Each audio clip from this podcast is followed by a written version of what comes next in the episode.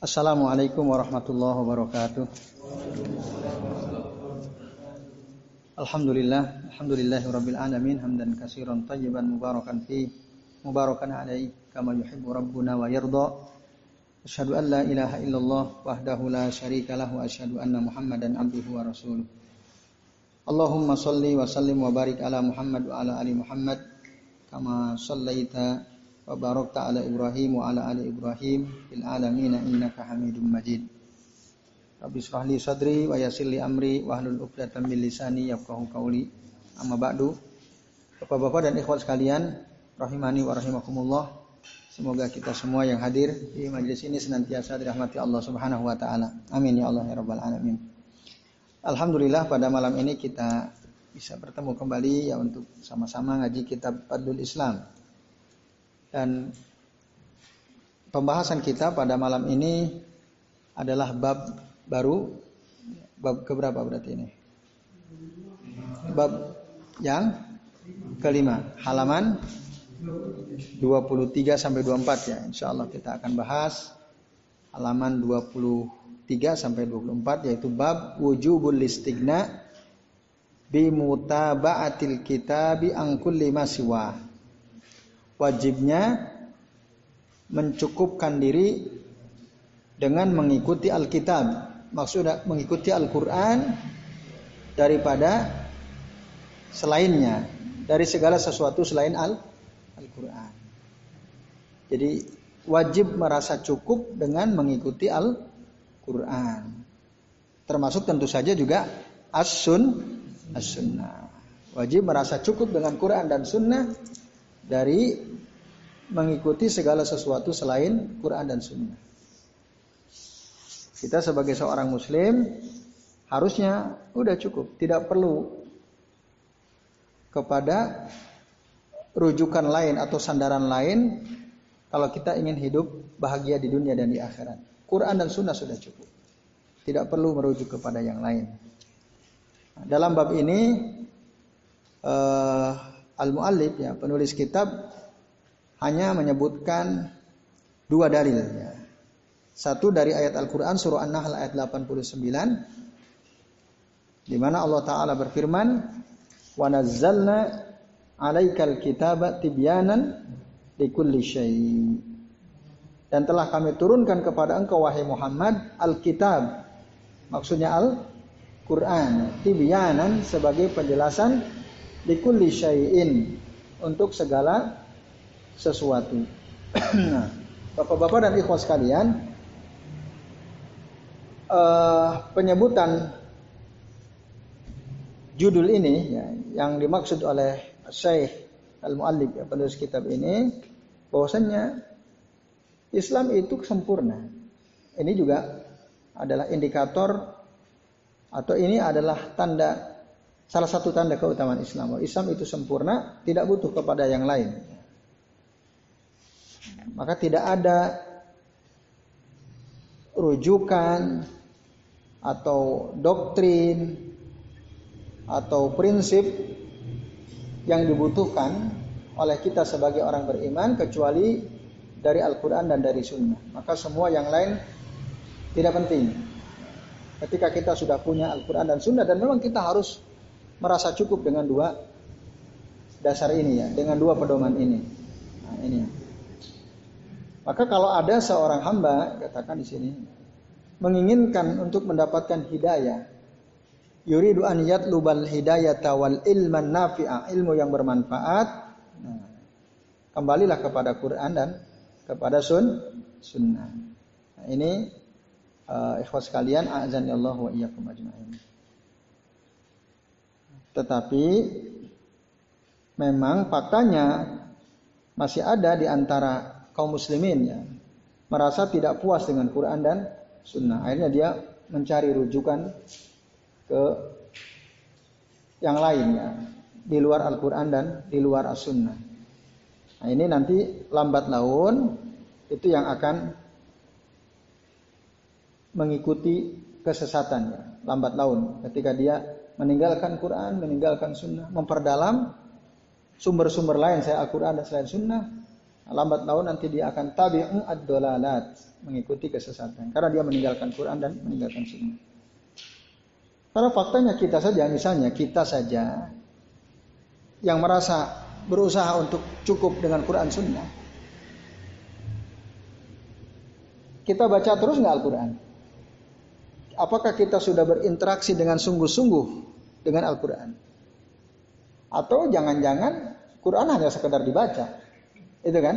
Tidak dipahami, tidak dijadikan pedoman, tidak dijadikan petunjuk. Kita hanya sekedar baca Quran. Sudah puas dengan man qara'a harfan minal Qur'ani falahu hasanatun bi asri amsalihah. Barang siapa yang membaca satu huruf dari Al-Qur'an, dia dapat satu kebaikan dikali lipatkan jadi sepuluh kebaikan. Jangan-jangan kita hanya puas dengan itu. Benar atau tidak? Nah, jangan-jangan ah, aku udah baca selesai. Lebih parah lagi, udah dengar hadis itu baca pun malas juga gitu. Nah, repot lagi. Akunya dirinya muslim, aku dirinya mukmin, baca Quran malas, buka Quran malas, buka hadis Nabi malas. Tapi giliran baca kitab lain, wah seakan-akan sumber keselamatan itu buku yang kita punya itu. Misalnya ada buku dikarang oleh tokoh ini dan itu, wah kita senang sekali. Bagi para pendidik misalnya ada buku quantum learning ya, quantum teaching semua itu seakan-akan pedoman terhebat dalam bab ajar mengajar gitu ya. Nah, atau ada buku apa tuh? Dale Carnegie itu buku apa itu? Seven Habits apa apa itu ya? Tujuh kebiasaan baik ya manusia khususnya. Nah, kadang kita terjebak ke situ. Itu kita bisa baca mungkin seminggu selesai. Nah, dengan sangat bangga lalu kemudian kita mengambil pandangan-pandangan si penulis kitab itu. Tapi Quran, sunnah yang jelas-jelas ada jaminannya, kita lupa. Nah ini, maka ini yang perlu kita ingat bersama-sama dan kita diingatkan oleh bab ini bahwa sebenarnya sumber kebahagiaan, kebahagiaan, sumber manfaat untuk kebahagiaan dunia dan akhirat itu ada dalam Al-Quran dan dalam sun, sunnah. Nah ini bapak-bapak dan ikhwas sekalian. Nah Abdullah bin Mas'ud radhiyallahu anhu ketika membaca ayat ini tadi surah An-Nahl ayat 89. Sebenarnya ada lanjutan kalau kita buka Quran. Wa nazzalna 'alaikal kitaba tibyanan likulli syai'in inna hadzal qur'ana yahdi lillati hiya eh, maaf. Tibyanan likulli syai'in wa hudaw wa rahmatan wa busra lil muslimin. Kalau kita baca dalam Quran itu ada lanjutannya. Dan telah kami turunkan kepada engkau Al-Quran sebagai penjelasan bagi segala sesuatu wahudan dan sebagai petunjuk petunjuk warahmatan sebagai rahmat kasih sayang wabusra sebagai kabar gembira lil muslimin bagi orang-orang Islam nah, itu dalam ayat lain Allah taala berfirman inna hadzal Quran sesungguhnya Quran ini yahdi lillati hiya aqwam memberi petunjuk kepada jalan yang paling lurus. Nah, itu.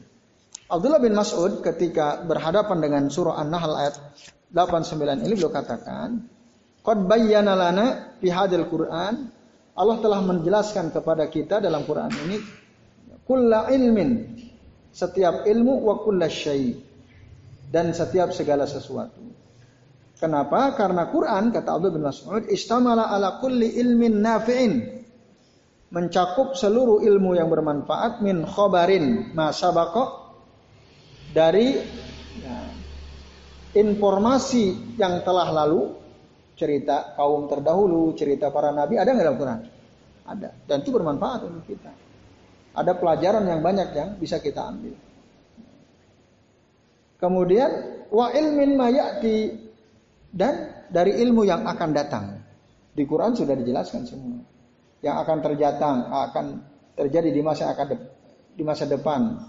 Ya, hari kiamat dan seterusnya hari akhirat semua dijelaskan di dalam Al-Qur'an. Wa kulli halalin wa haramin. Setiap yang halal dan haram sudah ada dalam Quran wa man nasu ilaihi muhtajuna fi amri dunyahum wa dinihim wa ma'ashihim wa ma'adihim dan semua apa yang dibutuhkan oleh manusia baik dalam urusan dunianya, dalam urusan agamanya, dalam urusan hidupnya maupun dalam urusan ma'ad itu tempat uh, ketika mereka kembali urusan akhiratnya. Itu semua ada di dalam Al-Qur'an. Kalau kita ingin selamat, ingin bahagia dunia akhirat, baca Quran. Baca, pahami, semua ada petunjuknya dalam Al-Quran. Nah, ini ya teman sekalian. Kalau kita sedih, ada jawabannya. Ketika kita bingung, ada jawabannya dalam Al-Quran. Ya, ketika apalagi kita merasa kesulitan secara ekonomi, ada dalam Al-Quran. Ketika punya masalah, ada dalam Al jawabannya semua ada Al-Quran. Tadi misalnya, aduh kita kok susah banget ya saya kerja, gajinya segini-gini terus, ya nggak cukup, pengen beli ini dan itu nggak bisa, kok kayaknya seret banget nih hidup saya. Di Quran ada nggak jawabannya? Ada. Apa ayatnya? Wa may yattaqillaha yaj'al lahu makhraja wa yarzuqhu min haitsu ya la min haitsu la yahtasib. Barang siapa yang bertakwa kepada Allah, yaj'al lahu makhraja. Allah akan jadikan baginya jalan keluar dari setiap persoalan wa yarzuqhu min haitsu la yahtasib. Allah akan memberikan kepadanya rezeki dari arah yang tidak disangka sangka. Berarti jawabannya apa tuh kalau kita ingin dapat rezeki yang tidak disangka-sangka? Tawak, takwa. Ya. Takwa. Takwa apa itu? Nah, kita apa itu takwa? Takwa itu apa? Imtisalu awamirihi wajtinabu nawahihi. Mentaati semua perintah Allah, baik yang wajib maupun yang sunnah. Wajtinabu nawahihi dan menjauhi semua larangan Allah baik yang haram maupun yang makruh. Nah, ketemu. Oh ternyata itu rumusnya. Kalau kita ingin diberi rezeki dari arah yang tidak disangka-sangka. Pernah nggak antum dapat rezeki dari arah yang tidak disangka-sangka? Saya kira pernah ya semua kita insya Allah. Nggak nggak kepikir gitu. Oh tiba-tiba ada dari arah yang sama sekali nggak dipikirin. Oh ternyata ada. Ya itu jawabannya. Atau dalam surah yang lainnya Allah Taala berfirman ya, apa? Istaghfiru rabbakum innahu kana ghaffara. Yursilis samaa alaikum midrara wa yumdidkum fi amwali wa banina. Nah. Wa qultu astaghfiru rabbakum dan aku katakan mohonlah ampun kalian kepada Tuhan kalian. Istighfar banyak-banyak Innahu kana ghafara. Karena Allah itu Maha Pengam, Maha Pengampun. Yursilis sama alaikum midrara.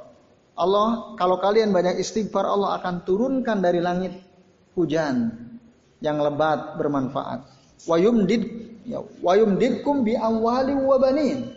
Dan Allah akan perbanyak harta dan anak-anak untuk kalian. Nah, kalau kita sering istighfar, maka Allah akan permudah. Yang nggak punya anak jadi bisa punya anak. Yang hartanya sedikit, hartanya bisa jadi banyak. Maka dulu ketika ada sahabat udah nikah lama, ya nggak punya anak nggak punya anak datang kepada Rasul, Rasul nasihati. Min aina anta, aina anta min kasrati, min kasrati sodakoti wal istighfar. Jadi kamu ke mana saja dari memperbanyak sodako dan istighfar. Jawabannya apa? Istighfar. Insya Allah dengan seringnya kita mengucapkan istighfar astagfirullah, astagfirullah, astagfirullah. Nah, ada banyak keutamaan yang akan kita dapatkan berdasarkan ayat tadi. Nah, itu antum bisa baca dalam surah kalau tidak salah surah Nuh ya. Astaghfiru rabbakum innahu kana ghaffara. Nah, saya cari.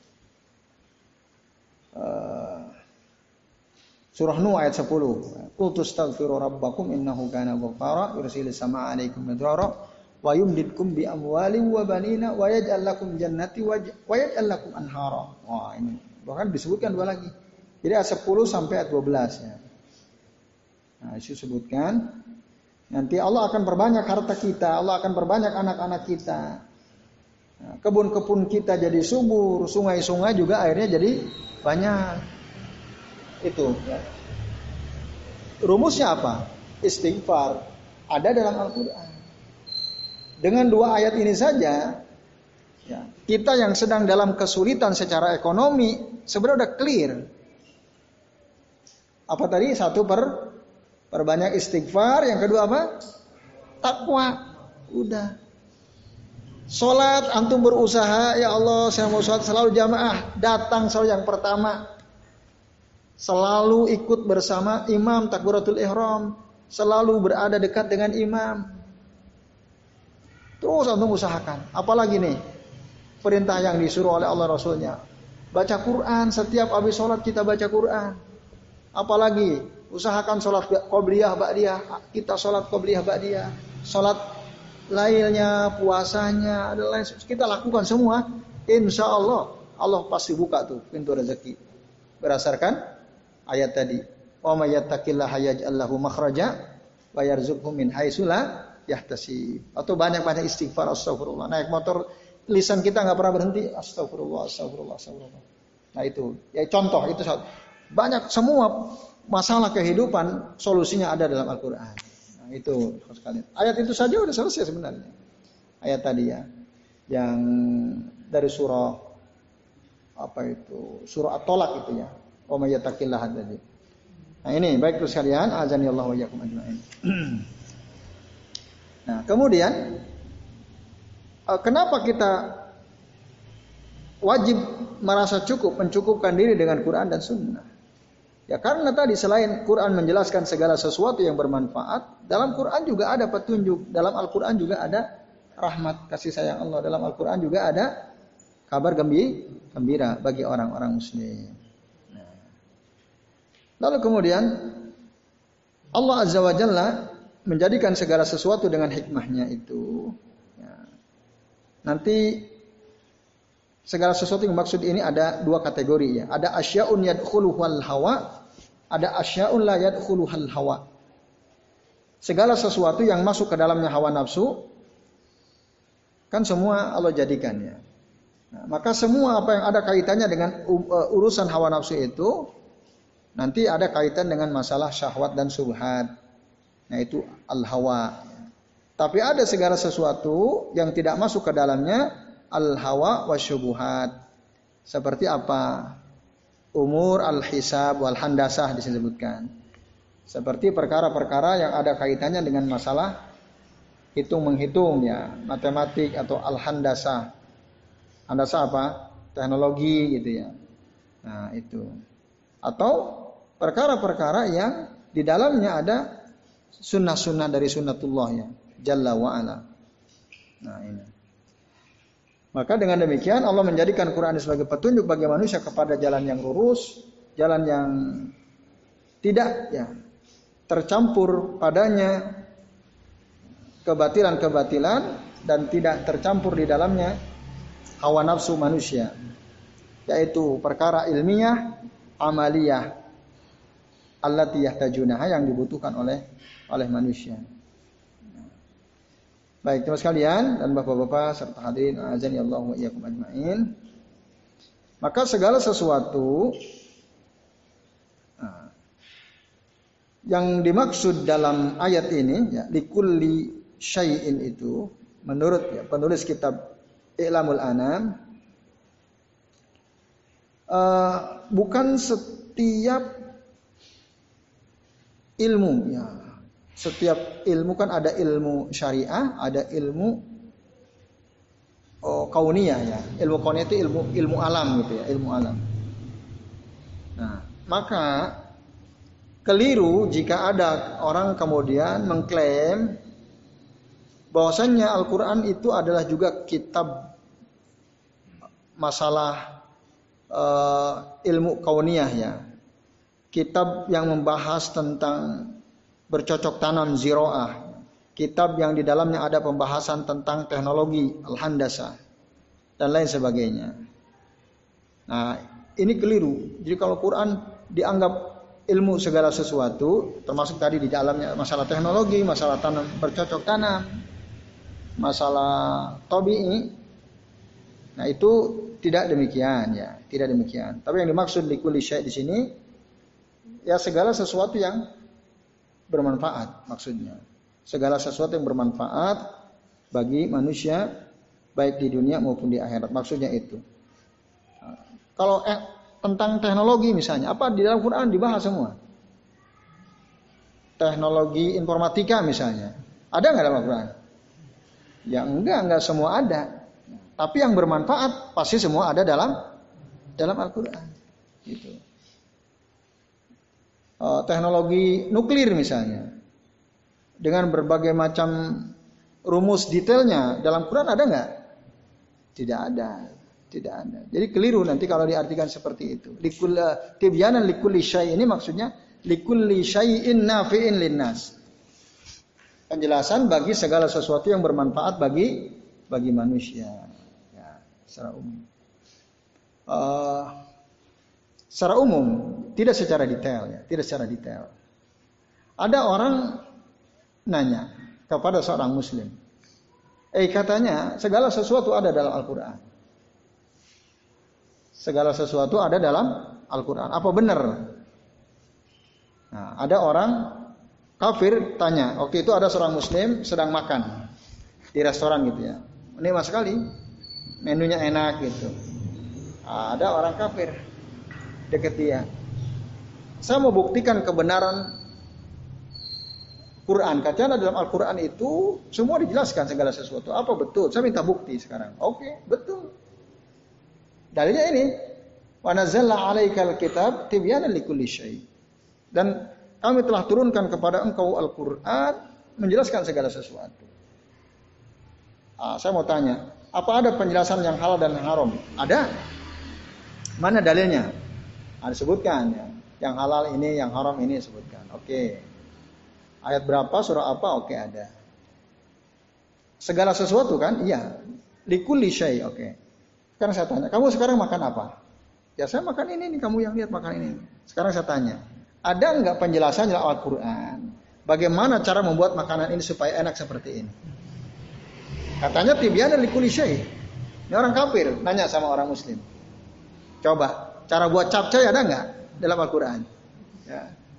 Cara buat tongseng ada nggak gitu ya? ya sate kelatak ada nggak? Nah kan Katanya dan likulisai katanya. Coba sekarang tolong jelaskan kepadaku kata orang kafir begitu. Kalau antum ditanya gitu sama orang kafir gimana jawaban antum? Kan ayatnya ada kan ya dan likulisai. Coba ada enggak? Cara membuat tongseng yang enak itu dalam Quran jelasin. Nah, cara membuat tengkleng yang enak ada. Coba tolong jelasin. Orang Islam ini dia orang alim, orang berilmu. Wah, ada. Ada. Coba buktikan mana. Orang kafir senang nih orang kafir. Dia merasa pasti saya menang. Dia nggak mungkin dapatkan. Karena dia baca-baca juga kan. Oke. Ya untungnya dia nggak ngomong gini. Kalau kamu bisa jelaskan ke saya semua ada, saya kasih uang satu triliun. Nah bisa bisa bangkrut dia ya. untungnya nggak ngomong gitu. ya. Dia nantang orang. Oke ada, ada. Oke, baik. Saya akan jelaskan kepada kamu. Oke. Nah, terus dia panggil salah satu waiters di restoran itu. Kalau bahasa kita, mas mas ini sebentar. Ada apa pak? Nah, tolong, chefmu, chef, chef ya, chef ya, chef kita manggilnya chef ya, ahli masaknya chef ya, ya. Tolong saya minta waktu sebentar. Chefmu itu, chef di rumah makan ini, tolong panggil sini. Ini makan semua. Tolong panggil sini. Oke, baik, dipanggil. Ketika dipanggil, saya akan buktikan kepada kamu bahwa apa yang kamu tanyakan itu ada dalam Al-Quran. Oke, silakan. Senyum-senyum orang kafir dia, ini saya pasti menang gitu kan. Nah, akhirnya saya apa pak? Tolong jelaskan secara detail gimana cara buat makanan ini. Dijelasin. Ini, ah jelasin. Ini oke, okay, kamu udah ngerti semua kan cara buatnya? Ya. Dalam Quran ada, ada. Apa katanya? Allah bilang fasalu ahla zikri in kuntum la ta'lamun. Tanyalah ya, fasalu ahla zikri, orang yang ngerti, orang yang berilmu jika kamu nggak tahu. Saya ini menjalankan apa yang disebut dalam Al-Quran. Karena Allah suruh kalau saya nggak tahu tanya sama orang yang ngerti. Ada nggak dalam Al-Quran? Ada. Oh iya, kata orang kafir. Ternyata betul ada semua dalam Al-Quran. Nah, itulah Quran. Ada yang langsung, ada yang tidak lang langsung. Baru mikir juga orang kafir. Benar juga ternyata dalam Quran semuanya ada. Kalau kita nggak ngerti langsung ya kita tanya ahlinya. Selesai. Ada nggak ayatnya? Ada. Ada kan selesai. Nah ini. Jadi tibyan dan likuli itu betul. Nah maka terperangah si orang kafir yang tadinya dia merasa menang. Ternyata kau juga dia. ternyata benar gitu ya. Nah, karena akhirnya orang itu masuk Islam. Ya, setelah dia mendapatkan penjelasan itu, akhirnya dia masuk Islam. Nah, ini teman-teman sekalian.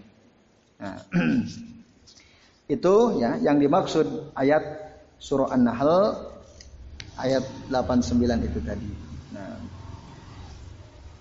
Nah, kemudian di sini dikatakan uh, apa mungkin kita merasa apa mungkin kita bisa cukup dengan Quran dan Sunnah dan perkataan para sahabat. Nah, kalau ada orang yang menjawab la yumkin, tidak mungkin. Kalau kita merasa mencukupkan diri dengan Quran Sunnah dan perkataan para sahabat itu tidak mungkin. Tidak mungkin. Maka jawabannya dijelaskan di dalam Al-Quran ya, uh, bahwa kita harus merasa cukup dengan Quran, termasuk di dalamnya juga cukup dengan sunnah dan perkataan para sahabat. Nah terkait dengan pentingnya kita merujuk kepada sunnah, yaitu sunnah Rasul, dijelaskan dalam banyak sekali ayat dalam Al-Quran. Setidaknya ada lebih dari 30. Lebih dari 30 ayat yang menjelaskan bahwa kita eh, selain merujuk kepada Quran juga harus merujuk kepada sunnah. Nah, harus merujuk kepada sunnah di antaranya dalam surah Ali Imran ayat 132 wa atiullaha war rasula la'allakum turhamun. Taatilah Allah dan rasulnya semoga kalian diberi rahmat. Itu satu. Atau yang lain surah An-Nur ayat, ayat 4, 54. Kul atiullaha wa atiur rasul. Katakanlah taatilah Allah dan taatilah rasul. Nah, itu. Sementara selain kita mengikuti Quran Sunnah dan mengikuti ah, mana lalu dalil tentang mengikuti para sahabat itu ada dalam surah An-Nisa ayat 115 Allah taala berfirman wa may yusaqiqir rasula min ba'di ma tabayyana lahul huda wa yattabi' ghaira sabilil mu'minin nuwallihi ma tawalla wa nuslihi jahannam wa sa'at masira. Barang siapa yang menentang Rasul setelah datang kepadanya mata lahul huda apa yang jelas dari petunjuk baginya? Kemudian dia mengikuti ghairu sabilil mu'minin selain jalan orang-orang beriman maksudnya jalan para sahabat nabi. Jadi kalau kita mengikuti jalan selain jalan yang ditempuh oleh para sahabat nabi orang-orang beriman maka nuwallihi kami akan biarkan dia sesat mata walla kami biarkan orang sesat dalam kesesatannya dalam penyimpangannya wa nuslihi jahannam kami akan masukkan dia ke dalam neraka jahanam wasaat masira dan itulah seburuk-buruk tempat kem kembali. Ayat ini menegaskan bahwa kita itu selain mengikuti Al-Qur'an, mengikuti Rasul, juga mengikuti jalan yang ditempuh oleh para sahabat terdahulu orang-orang beriman. Apa jalan yang mereka tempuh? Yaitu merasa cukup diri dengan Quran dan Sunnah. Kalau kita merasa tidak cukup dengan Quran Sunnah, butuh yang lain. Apalagi kemudian kalau kita anggap yang lain lebih bermanfaat dari Quran Sunnah, nah kita akan sudah menyimpang. Nanti Allah akan biarkan kita terus menyimpang. Maka Allah bilang nuwallihi ma tawalla wa nuslihi jahannam. Akhirnya Allah akan masukkan ke dalam neraka jahanam wa saat. Itu seburuk-buruk tempat kembali. Nah, ini dulu ada orang ngapain kembali kepada sunnah? Cukup Quran saja. Nah ini bahaya juga ini. Ya. Jadi orang yang tidak mau, apalagi kalau dia menolak sunnah, saya nggak mau ngikutin sunnah. Karena sunnah Rasul itu ada kemungkinan terjadi reduksi. Gitu ya. Karena kan di, disampaikan oleh orang, sampaikan lagi sudah berapa generasi. Jangan-jangan nanti di situ ada kebohongan-kebohongan. Maka saya nggak mau. Al Quran kan jelas. Gitu. Nah ini bahaya juga orang yang seperti itu. Nah, karena apa? Berarti dia ingkar sunnah. Kalau dia nggak mau merujuk kepada kepada sunnah, ingkar sunnah. hati-hati. Quran dan sunnah itu saling berkaitan bagaikan dua mata, uh, dua sisi mata uang. nggak bisa dipisahkan. Ayatnya tadi jelas, ati Allah, ati Rasul. Nah, dulu ada seorang wanita, dia memakai uh, merubah-rubah ya, mencukur ininya apa bulu bulu alisnya ya. Merubah-rubah dirinya ya supaya lebih terlihat cantik. Lalu dilarang oleh Abdullah bin Mas'ud bahwa merubah-rubah diri supaya kelihatan lebih ganteng, lebih cantik, operasi plastik misalnya. Ya.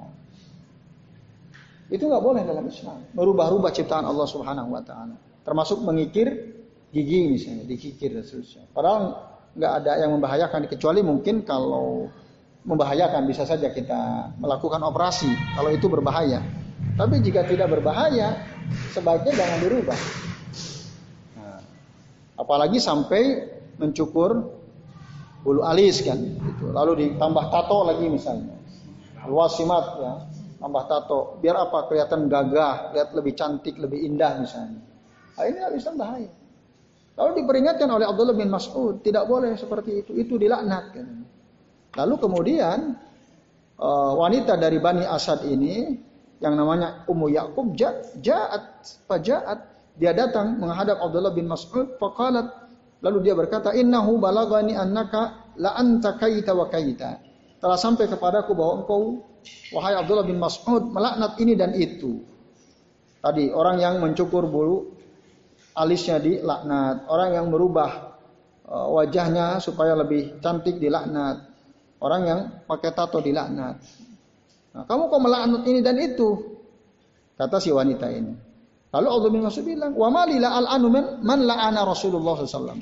Bagaimana mungkin aku tidak melaknat seseorang yang dilaknat oleh Rasul atau sesuatu yang dilaknat oleh Rasul SAW?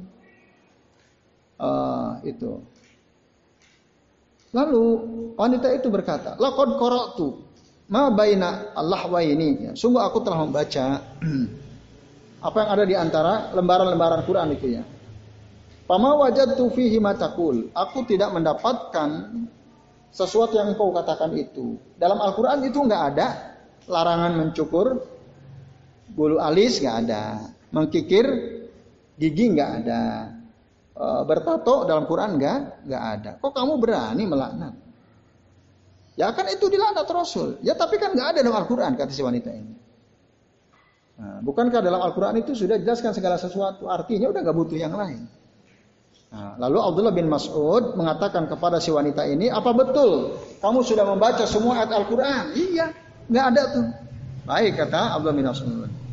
Nah, kalau kamu betul-betul membaca Al-Quran, maka niscaya kamu akan mendapatkan ayat yang menunjukkan bahwa apa yang aku laknat itu juga dilaknat oleh Rasulullah dan itu juga dilaknat oleh Allah dalam Al-Quran. Mana buktinya kata dia? Coba kamu buka surah Al-Hasr ayat 7. Al-Hasr ayat 7 mengatakan wa ma atakumur rasulu fakhudhuhu wa ma nahakum anhu fantahu. Apa saja yang datang kepadamu dibawa oleh Rasul maka kerjakanlah. Wa ma nahakum anhu fantahu dan apa saja yang dilarang oleh Rasul maka tinggalkanlah. Allah yang bilang. Rasul melarang kita untuk ditato atau minta di mentato atau minta ditato. Ya, al-wasimat, al-mus, al-mutausimat ya. Eh, dan al mutafallijat tadi lil hasan. Termasuk Rasul melarang orang yang mengkikir giginya supaya terlihat lebih baik. Nah, kenapa? Karena al mughayyirat khalqallah itu telah merubah ciptaan Allah Azza wa Jalla. Dalilnya itu. Karena Rasul melarang berarti kita harus meninggalkannya. Kok bisa? Ya kan Allah bilang wa manahakum anhufan pantahu. Nah, akhirnya si wanita itu sadar oh ternyata betul ada. Nah ini teman-teman sekalian. Penjelasan ayat uh, 78 79 ya. 78 79 eh maaf. Ayat berapa? 89 ya, 89 dari surah An-Nahl. Dalil yang kedua yaitu hadis Nabi. Riwayat Imam An-Nasai dan yang lainnya dari Nabi Shallallahu alaihi wasallam annahu ra'a fi yadi Umar ibn al-Khattab radhiyallahu anhu waraqatan min at-Taurat Sesungguhnya Nabi SAW melihat di tangan Umar ada beberapa lembar lembaran dari kitab Taurat. Nah, siapa yang lihat ini? Nah, Nabi SAW. Maaf, ini ada kritik dari penulis kitab Ilamul Anam. Ini hadis sebenarnya tidak ada di dalam Sunan An-Nasai. Yang benar ini hadis riwayat Imam Ahmad dalam kitab Musnad. Nah, itu mungkin perlu dilingkari ya. Kalau dicari ini adanya dalam riwayat Ahmad bin Ahmad. Dalam Musnad Ahmad bin Hambal. Nah, di sana disebutkan bahwasanya Nabi SAW, beliau melihat di tangan Umar ada warokotan lembaran minat Taurat dari Taurat. Lalu apa kata Nabi? A, apa kata Nabi? A mutahawwikuna ya Ibnu Umar, Ibn al-Khattab. Apakah kamu bingung wahai Umar Ibn al-Khattab? Laqad ji'tukum biha. Sungguh aku telah datang uh, kepada kalian membawa syariat bayda'a naqiyah. Yang putih lagi bersih. Artinya apa putih lagi bersih sini? Yang sangat jelas. Ya. Aku telah datang kepada kalian membawa sesuatu atau syariat yang sudah sangat jelas. Laukana Musa, seandainya Nabi Musa hayyan, masih hidup sekarang, wahai Umar, wattaba'tumuhu, Lalu kalian mengikuti Nabi Musa sekarang seandainya kata Rasul. Itu zaman Rasul. Seandainya Musa sekarang masih hidup wahai Umar. Lalu kalian semua ikut Nabi Musa. Watarok tumuni, kalian tinggalkan aku, tidak mengikuti aku, kalian ikuti Musa. Lalu apa yang terjadi? tum, kalian akan sesat. Walaupun kalian ikut Nabi Musa. Kenapa? Karena syariat Nabi Musa mansuho sudah dihapus ketika datang syariat yang aku bawa. Ketika Allah mengutus aku menjadi nabi dan rasul, maka seluruh syariat nabi sebelum sebelumku itu tunduk atau ikut kepada syariat yang aku bawa. Kalian sesat meskipun kalian ikut Taurat.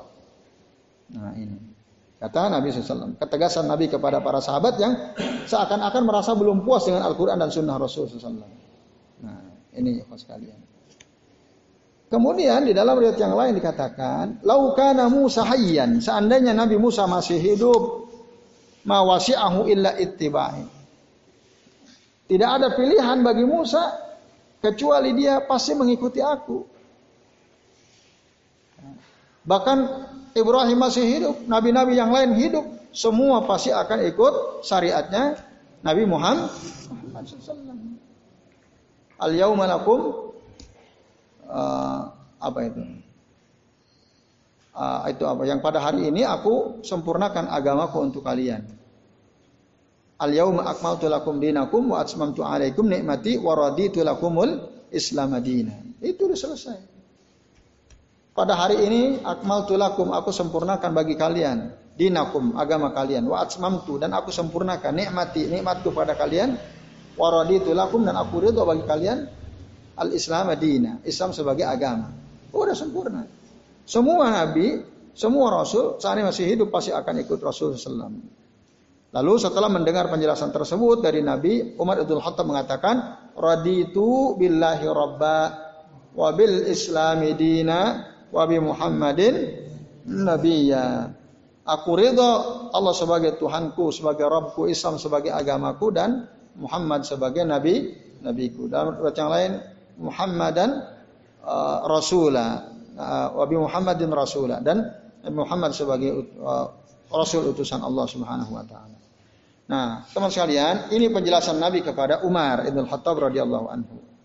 Jadi nggak perlu lagi kita cari-cari rujukan kalau ingin bahagia, nggak perlu. Hati-hati ya. Sekarang kita gitu. Quran aja belum dibaca tuntas, belum betul-betul dibaca, tapi udah cari rujukan lain. Ya, itu. Tapi memang problemnya, nah ini problem besarnya. Bagaimana saya bisa memahami apa yang ada dalam Al-Quran? Sementara saya nggak bisa bahasa Arab. Kalau buku lain kan saya baca terjemahannya. Udah uh, buku apa the Tao of apa begitu ya misalnya. Buku filsafat buku psikologi buku politik seterusnya. Nah, saya ngerti saya bisa tangkap. Saya baca Quran bingung. Apa yang saya bisa tangkap? Saya nggak ngerti gitu kan. Ya kan ada terjemahnya. Walaupun baca terjemah saya nggak bisa sepenuhnya menangkap apa petunjuk Al-Quran. Nah, Itu. Kan itu kadang-kadang problemnya kan begitu. Sehingga kita ah gimana saya bisa dapatkan petunjuk? Wong saya baca terjemahnya aja kadang-kadang nggak ini juga, nggak dong juga gitu. Ya. Nah ini itu sekalian. Allah alam. Kalau mungkin kita betul-betul baca bisa jadi ketemu ya. Jangan-jangan itu hanya pengakuan saya saya udah baca Quran dengan terjemahnya saya nggak dapat dapat itu. Menurut riset saya, semua orang yang berusaha baca Quran dengan terjemahnya, mereka merasa puas. Walaupun baru baca terjemah loh. Artinya itu suatu kebanggaan bagi mereka. Beberapa teman gitu yang melakukan pembacaan Quran dengan terjemahannya, sekali baca mungkin satu ayat sama terjemahnya, satu ayat sama terjemah, habis sholat satu ayat terjemahnya. Itu yang cerita ke saya, yang mereka mengalami bangga, ada kebanggaan tersendiri gitu. Apalagi kalau kita baca Al-Quran beserta tab, tafsirnya. Apalagi tafsir para ulama yang ditulis dengan bahasa Arab. Wah lebih kaya lagi. Makna yang kita bisa dapatkan Bapak-Bapak dan Ibu sekalian. Nah ini ya saya kira uh, penting sekali. Jadi uh, sebelum kita mencari-cari pedoman atau rujukan untuk kebahagiaan hidup kita, Quran dulu, sunnah dulu. Nah, lalu pertanyaannya adalah, hmm, apakah kita melihat, membaca-baca uh, kitab selain Al-Quran seperti Taurat, Injil, Zabur itu mutlak tidak boleh haram termasuk tentu saja buku-buku lain ya rujukan masalah politik, masalah psikologi, masalah pendidikan, masalah filsafat dan lain sebagainya. Apa betul itu mutlak tidak boleh kita baca berdasarkan hadis ini? Atau bagaimana? Nah, sebagian ulama mengatakan, ya, ya haram secara mutlak. Artinya nggak ada toleransi bahwa kita nggak boleh membaca Taurat, Injil, Zabur secara nggak boleh, nggak boleh. Baik kita orang awam maupun kita orang berilmu nggak boleh. Ini menurut pendapat pertama. Berdasarkan hadis ini, jadi kita nggak boleh baca Injil, baca Taurat, baca Zabur, kita cari-cari, nggak boleh ngapain? Udah nggak ada manfaatnya. Apalagi Rasul marah sama Umar, tadi Umar dibilangin, seandainya Musa masih hidup, kamu tinggalkan aku, kalian ikut Musa, sesat kalian kata Rasul. Nah berdasarkan hadis ini nggak boleh. Sementara pendapat kedua mengatakan iya, hukum asalnya tidak boleh tapi tidak secara mut tidak secara mutlak. Ada saat-saat di mana kita dibolehkan. Kapan? Satu saat kita udah punya ilmu yang kokoh ya, tentang Quran Sunnah. Yang kedua, kita membaca Taurat, Zabur, Injil nah, dalam rangka apa? Untuk membela Quran. Untuk menguatkan pembelaan kita terhadap agama ini terhadap Quran dan sekaligus untuk membantah kebatilan-kebatilan yang diklaim oleh orang-orang Yahudi dan Nasrani. Boleh kita baca. Nah ini nanti masuk dalam kategori al-jihad al-ilmi, jihad ilmiah. Bukan hayya alal jihad. Sekarang ada seruan hayya alal jihad gitu ya. Artinya mari kita perang gitu ya. Dalam keadaan seperti ini disuruh perang. Tapi al-jihad al-ilmi boleh. Nah, itu uh, tadi kita baca Taurat, kita baca Injil, kita baca Zabur, kita baca yang lain-lain. Termasuk ya literasi di bidang keilmuan yang lain tadi soal metodologi pendidikan, pengajaran seterusnya kita bisa. Tapi dalam rangka apa? Menguatkan Quran atau membantah kebatilan yang ada dalam buku-buku tersebut.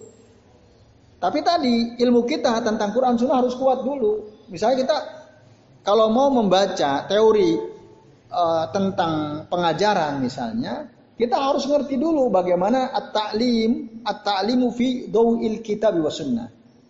At-ta'lim an-nabawi misalnya. Pengajaran metode Nabi dalam Quran sunnah. Harus ngerti dulu. Nah saat kita udah baca itu, baca misalnya buku tadi quantum learning, quantum teaching misalnya. Kita udah punya ini dulu, apa namanya, uh, ilmu dulu. Sehingga dengan mudah kita bisa menemukan nah ini nggak benar, ini nggak benar. Oh ini sesuai, ini sesuai. Nah, sebenarnya dalam Quran udah ada Jadi dia itu sebenarnya bisa jadi terinspirasi oleh Al-Quran. Oh tapi ini nggak nggak bener nih. Contoh ya dalam teori Barat itu kan kalau mendidik anak kita nggak boleh bilang jangan. Gitu ya, pernah dengar ya? Jangan melakukan ini, jangan melakukan ini. Kenapa? Katanya nanti dia tidak kreatif kan gitu. Karena sering dibilang jangan, jangan, jangan.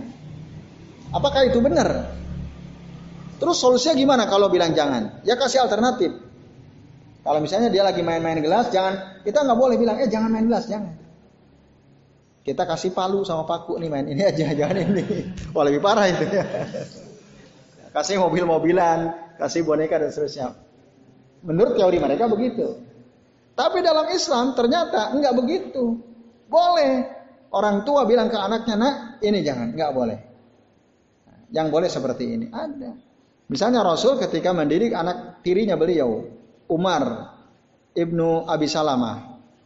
Waktu Abu Salamah meninggal, isinya kan Ummu Salamah. Dinikahi oleh Nabi, punya anak masih kecil namanya Umar. Waktu makan, ini makan nih ambil nih ambil ke mana-mana. Yang kiri pegang, yang kanan pegang. Terus langsung makan, nggak ngucapin bismillah masih kecil. Tapi apa kata Rasul? Ya gulam, wahai anak, sambillah, baca bismillah. Kul biyaminik, makan dengan tangan kananmu, wakul mimma yalik, makan de yang dekat dengan kamu dulu makan. Jangan semua di ini masih kecil. Rasul bilang jangan begini, jangan begini. Tapi ucapkan bismillah, makan dengan tangan kananmu, makan makanan yang terdekat tiramu, jangan makan dengan tangan kiri. Wala takul bisimalika fa inna syaitana ya'kulu bi shimali karena syaitan makan dengan tangan kirinya. Nah itu kata Rasul. Nah itu ini contoh ya satu contoh dalam teori pendidikan Barat gak boleh tapi dalam Islam ada. Dalam Quran, dalam hadis ada.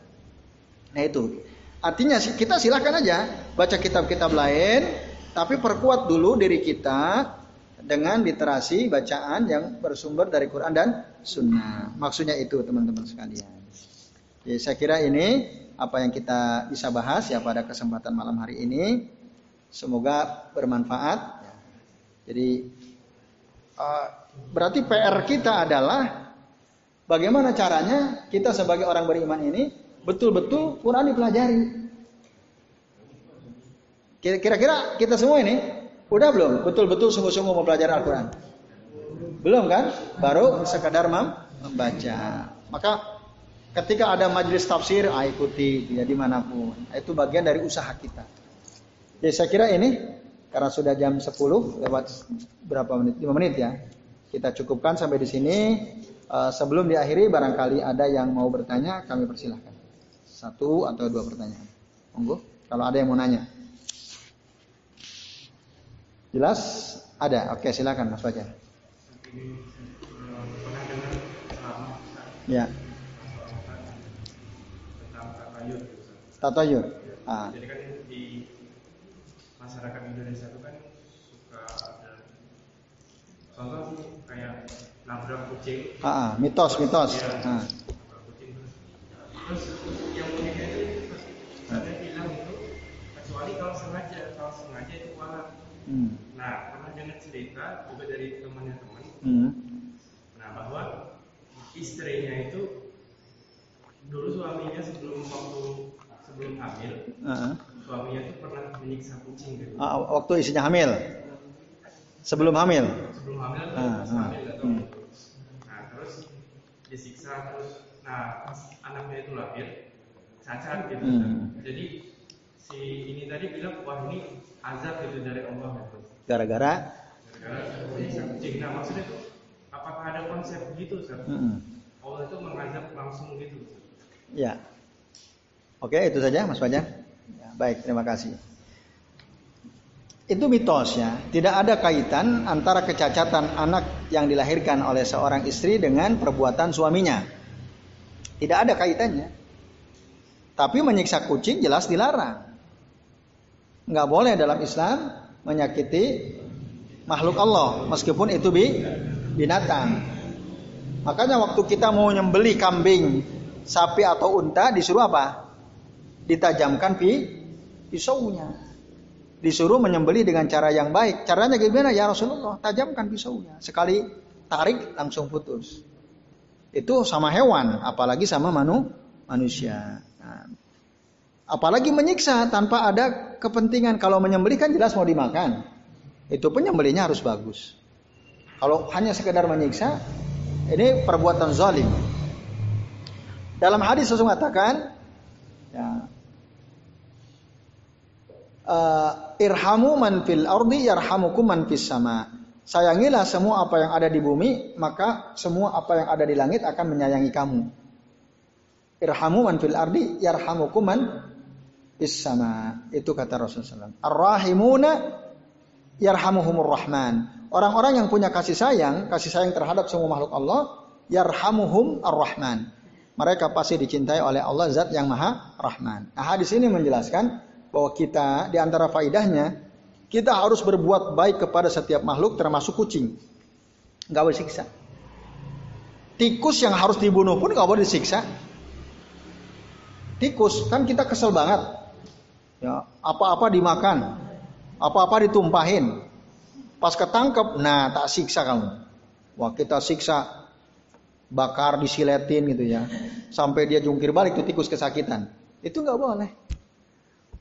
Tikus termasuk hewan yang memang dalam Islam diizinkan untuk dibunuh. Ya, yang saya sudah pernah sampaikan. Jadi ada lima hewan ya. Di antara al-fa'rah. Yuktalna khamsun minal kuwaisik yuktalna bil hilli wal haram.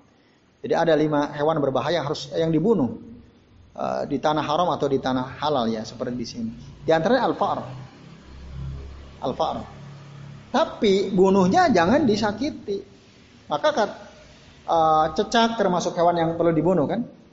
Rasul bilang man doroba uh, man man kotala al al wazaga dorbatan bi dorbatin wahidah palahu uh, mi'atu hasanatin. Barang siapa yang membunuh cecak atau tokek dengan satu kali pukulan langsung mati, maka baginya dapat 100 keba kebaikan. Artinya semakin cepat kita bunuh, semakin baik. Kalau kita pukul sampai 2 3 kali pahalanya lebih rendah dari itu. Ini artinya apa? Ketika kita membunuh hewan yang sebaiknya dibunuh pun itu harus cepat, jangan disiksa. Nah, menyiksa kucing jelas nggak boleh. Kucing termasuk hewan yang disayangi oleh Rasulullah SAW. Oleh sahabat Abu Hurairah radhiyallahu anhu. Nah, makanya Abu Hurairah disebutnya Abu Hurairah, namanya Abdurrahman bin Sohar sebenarnya. Kenapa dipanggil Abu Hurairah? Bapaknya kucing, bapak anak kucing karena dia sayang kucing. Nah, itu di satu sisi menyiksa kucing nggak boleh. Tapi apakah ada kaitan antara menyiksa kucing dengan anak yang dilahirkan oleh istri si penyiksa itu? Nggak ada. Nah itu takdir Allah. Kalau ada anak cacat atau sempurna, ya memang Allah yang menghendaki itu. Nah, itu jawabannya kan ada dalam surah Al-Hajj ya. Mukhallaqatin au gairu mukhallaqah. Nah, antum bisa lihat dalam surah Al-Hajj itu ya. Bahwa memang ada manusia lahir dalam keadaan sempurna atau tidak sempurna. Al-Hajj ayat 5. Ya ayuhan nasu in kuntum fi raibin minal ba'si fa inna khalaqnakum min turabin summa min nutfatin summa min alaqatin summa min mudghatin mukhallaqah wa ghairi mukhallaqatin linubayyana lakum. Nah, antum baca silahkan itu. Jadi uh, sesungguhnya kami ciptakan manusia ya, dari debu kemudian dari air mani, kemudian dari segumpal darah, kemudian segumpal daging, mukhallaqah yang sempurna wa ghairi mukhallaqah atau tidak sempurna. Linubayyana lakum untuk kami jelaskan kepada kalian. Dan seterusnya. Antum baca surah Al-Hajj ayat 5. Jadi kalau ada anak lahir nggak sempurna, memang itu ketentuan dari Allah. Disyukuri. Kalau ada anak lahir sempurna, disyukuri. Nabi Sulaiman aja punya anak anaknya nggak sempurna, setengah manusia. Ada nabi punya anak setengah. Ada nabi yang punya anak hanya laki-laki saja. Ada nabi yang punya anak hanya perempuan saja. Ada nabi yang punya anak punya anak laki punya anak perempuan. Ada nabi yang nggak punya anak, tapi ada nabi punya anak, anaknya cacat. Setengah manusia. Ada. Siapa? Nabi Sulaiman. Ada hadisnya. Siapa nabi yang semua anaknya perempuan? Nabi Lut. Siapa nabi yang semua anaknya laki-laki? Nabi Ibrahim. Siapa nabi yang punya anak laki punya anak perempuan? Nabi Muhammad. Siapa nabi yang tidak punya anak? Nabi Yahya. Siapa nabi punya anak, anaknya cacat? Nabi Sulaiman bin Daud. Padahal Nabi Sulaiman orang kaya. Kekuasaannya luar biasa. Tapi ketika punya anak, anaknya cacat. Tapi disyukuri. Nah, gitu ya. Dan Nabi Sulaiman sama hewan aja bisa ngomong kan, sama ngerti bahasa hewan. Apa sebab? Nah, diceritakan oleh Nabi ada sebabnya. Jadi suatu saat kata Nabi SAW, Nabi SAW pernah mengatakan, la atufanna al-lailata ala uh, tis'ina imra'atin. Saya akan menggilir satu malam istriku jumlahnya 99. Jadi Nabi Sulaiman berazam akan menggilir isinya dalam satu malam dalam satu malam berapa tadi jumlahnya? Tis'ina mra'atin. Tis'ina mra'atan. Ada 99 istri. Akan digilir satu malam. Nah, dan kata dia, saya ingin semua istriku melahirkan para pejuang yujahidu fi sabilillah. Farisun yujahidu fi sabilillah. Kata temannya, eh Nabi Sulaiman, Apalah takulu insya Allah. Kenapa kamu nggak bilang insya Allah? Nabi Sulaiman nggak bilang insya Allah, langsung malamnya itu digilir isinya satu-satu, 99 satu malam. Apa kuat? Kita orang sekarang nggak kuat, dulu orang hebat-hebat ya, digilir. Nah, ternyata dari 99 istri tidak ada satupun yang hamil kecuali imro'atun wahidah, satu istrinya saja yang hamil. Ketika melahirkan, Ternyata anaknya cacat setengah manusia. Bisiki rajul. Au binis rajul. Artinya dari perut ke atas tok yang ada. Bawahnya nggak ada. Setengah jadi. Ya Arab. Nah itu. Oh, kenapa? Apa karena Nabi Sulaiman motong-motong semut gitu? Bukan. Ya. Tapi memang Allah takdirkan begitu. Sebabnya apa kata Nabi? Kata Nabi? Itu sebabnya Nabi Sulaiman tidak bilang insya Allah. Seandainya beliau bilang insya Allah, maka niscaya semua isinya yang sembilan itu hamil, punya anak dan semua jadi mujahid fisabilillah. Maka kalau kita punya keinginan, ucapkan insya, insya Allah. Punya rencana, ucapkan insya, insya Allah. Itu. Tapi tadi kecacatan anak dari Nabi Sulaiman tidak ada sama sekali kaitannya dengan perbuatan Nabi Sulaiman yang membunuh hewan ini dan itu tidak ada. Itu memang min masyiatillah azza wajalla dari kehendak Allah azza wajalla. Jadi itu mitos Mas Fajar dan itu termasuk tatoyur yang kita udah bahas bahwa tatoyur itu syirik ya. Kita udah bahas juga dulu ya. Nah itu. Ya itu. Sama aja saat ini ya Pak. Ada nggak sih maksudnya kalau di dalam Islam itu konsep azab yang ketika seorang itu menzolimi hewan terus ah. Allah kasih balasan itu di dunia langsung ada, ada. Ya. Itu tadi kembali juga kepada masyiah ya, kehendak Allah Azza wa Jalla. Ada yang Allah oleh Allah diadab langsung, ada yang diulur-ulur, dinantikan. Dalam surah As-Sajadah itu ada ayat berbunyi uh, apa itu wala nuziqannahum minal azabil adna dunal azabil akbari la'allahum yarji'un. Kami akan merasakan lanuziqanna walanuziqannahum ya. Kami sungguh akan merasakan kepada mereka minal azabil adna dunal azabil akbar. Azab yang rendah bukan azab yang besar. Untuk apa? La'allahum yarji'un supaya mereka kembali kepada Allah. Supaya ingat. Jadi sebenarnya orang yang diadab di dunia itu harus bersyukur. Ketika dia diadab di dunia dia sabar kena musibah, itu di akhirat udah enggak. Udah dibersihkan di dunia. Antum mau diadab di dunia atau di akhirat? Pilih mana antum? Hah? Di dunia. Kalau saya nggak mau semua dua-duanya. ya, tapi, ya, tapi kalau kita pernah berbuat dosa, lebih baik kita diadab di dunia, lebih baik. Kita kena musibah itu disyukuri supaya apa Allah bersihkan kita.